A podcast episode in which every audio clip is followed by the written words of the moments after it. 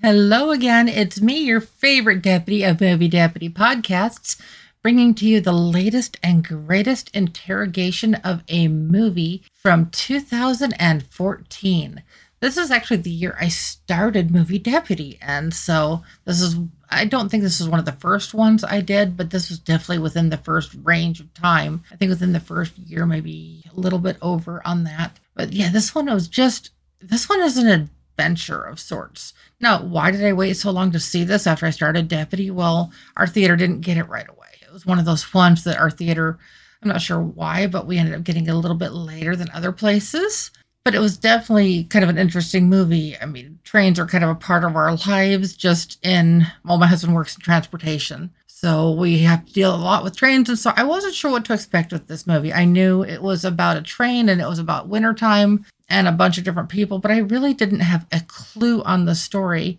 And honestly, if you've never seen the movie, you might not know either. I do know that there's a TV show based off of this movie, though I have never even seen a single episode of it is this even based on a book? I th- I got into a conversation with somebody on that and they thought it was based on a book and I honestly don't know. I actually never read the books because it skews how I look at the movie. And I understand the people that do read the books that don't like the movies because they change them so much and so that's why I try to stick entirely to movies. So if this is based on a book, I apologize.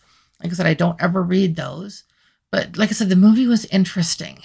I actually did give Snowpiercer a 6.0 out of 10 on the deputy scale. This one is definitely a guilty rating, the content and everything. And this is more than a little bit just, uh, I, I don't want to say cringeworthy because it's definitely not in that category, but it's just some of the topics discussed and some of the content of the movie are just going to be a little much for some people. So uh, let me get through the review that I had written and that's on moviedeputy.com. And then we'll talk about this a little bit more. July 1st at 0600, global warming has gotten past a breaking point. A group of scientists creates a chemical that can reverse it by cooling the atmosphere. On this date, at this time, life changes forever. CW7, the chemical, gets released into the atmosphere and does its job, but it works too well. Our planet has been thrown into a worldwide winter. A visionary creates an ark that rides the rails. Only the, the only survivors in the world are the lucky few who were able to get aboard. Wilford, the creator of the engine, the creator of the train, has given all of these people a chance. The question is, is it a chance? The train is like society like government, only worse. Separations of class, of society, clear lines separated by gates, metal gates that only open for an elite few. There are cars for everything aboard, from the basic to the luxury. Everyone is accommodated. Well, almost everyone. The classes are first, economy, and tail. The passengers in the tail section survive on their blood, sweat, and tears. They form a society separate from the other classes. The society is led by Gilliam. Gilliam knows what needs to be done and how to do it. But does he really know what's best? Gilliam has been grooming a likely successor. Curtis is reluctant, but he is creative. His first act as the tail leader is the Curtis Revolution, a violent, bloody struggle for human rights. This revolution was 18 years in the making and will forever change the lives of every person on board. Life aboard changes. The world changes. Everything. What does the future hold? Who will survive? Watch and see. Now, of course, yes, this preview sounds very ominous.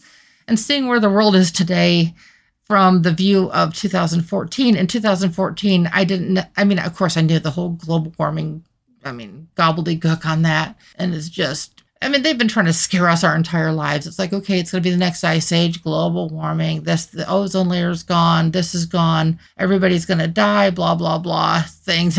I mean, they're all like, they'll believe the science, but the science changes every few years just to meet their agendas. And so I even caught that in the movie. It's like, global warming, really? but the rest of this, I didn't realize quite how woke of a movie that this was back then. I knew it was, I mean, a little bit intense, but I, but I kind of pictured a lot of this as still being science fiction. and of course, the story is science fiction, of course. But I mean, seeing how the breakdown and the separation of everything because of so many of these uh, political groups that don't admit they're political groups and all these activists and everything, they're the ones that are just tearing our society apart. Except, and here it's everybody's on the train. In real life, it's everything in society. Like I said, I didn't necessarily realize the wokeness of this movie back in 2014 because the term woke and the whole idea of it being to this level, well, honestly, was not even comprehended, at least by the vast majority of people back then. Okay, okay, maybe we're the minority. It seems like the vast majority believes in all this woke crap, but yeah, I'm not one of them. But even still, this is definitely an interesting movie. The when I say that the people in the tail were surviving on blood, sweat, and tears, it's almost like a soylent situation a little bit for the, what their food product is, and it's just you, you need to have a strong stomach for that scene in the movie. Let's just put it that way.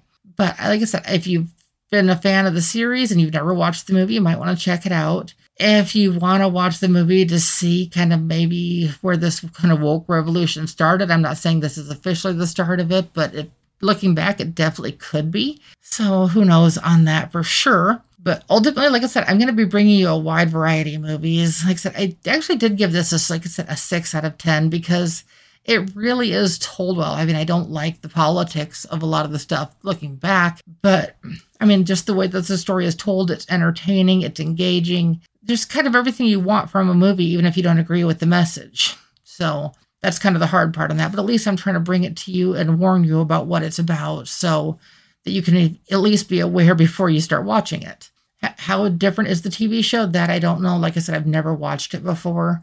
Like I said, if you're a fan, you might want to go back and watch the movie, but if not, you're probably not missing too much. But again, we're starting our Saw series tomorrow, and we're going to be doing every Thursday until we get done with all of the Saw movies. The only one that's going to be out of order will be Saw X, because I will be doing that the weekend that it comes out. So just be sure to stay tuned on all of this. Please like, subscribe, and share to help all your friends and everybody experience these.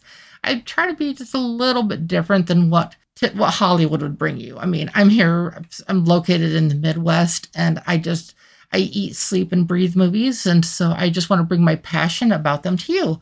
So I'm hoping that you are enjoying our Movie Deputy podcast. And if you are, I hope you come back real soon.